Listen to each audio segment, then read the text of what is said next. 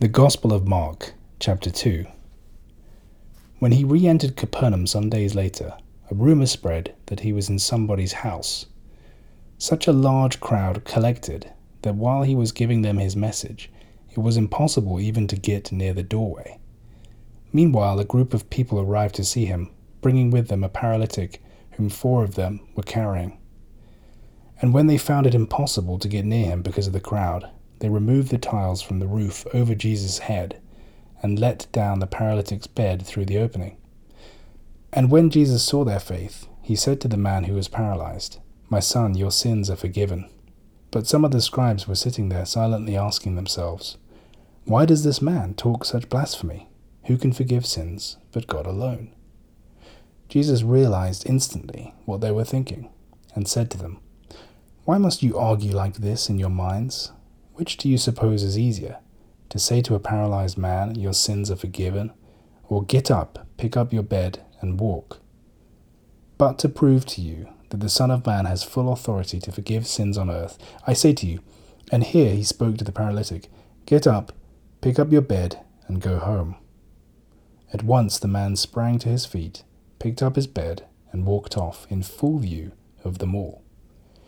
Everyone was amazed, praised God, and said, we have never seen anything like this before.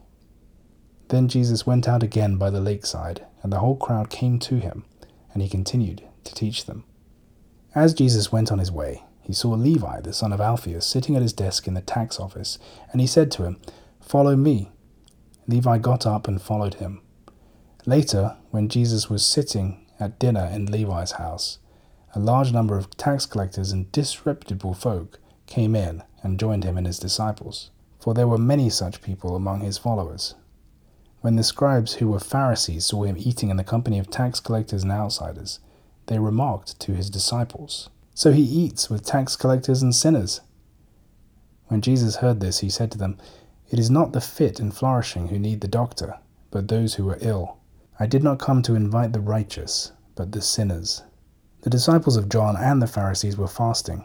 They came and said to Jesus, why do those who follow John or the Pharisees keep fasts, but your disciples do nothing of the kind? Jesus told them, Can you expect wedding guests to fast in the bridegroom's presence? Fasting is out of the question as long as they have the bridegroom with them. But the day will come when the bridegroom will be taken away from them. That will be the time for them to fast. Nobody, he continued, sews a patch of unshrunk cloth onto an old coat. If he does, the new patch tears away from the old and the whole is worse than ever. And nobody puts new wine into old wineskins. If he does, the new wineskin bursts the skins, the wine is split, and the skins are ruined.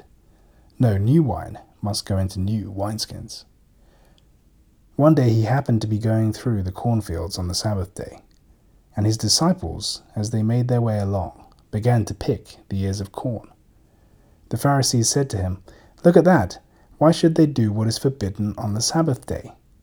Then he spoke to them. Have you never read what David did when there was no food and he and his companions were famished? He went into the house of God when Abiathar was high priest and ate the presentation loaves, which nobody is allowed to eat, except the priests, and even gave some of the bread to his companions. The Sabbath, he continued, was made for man's sake. Man was not made for the sake of the Sabbath. That is why the Son of Man is master even of the Sabbath.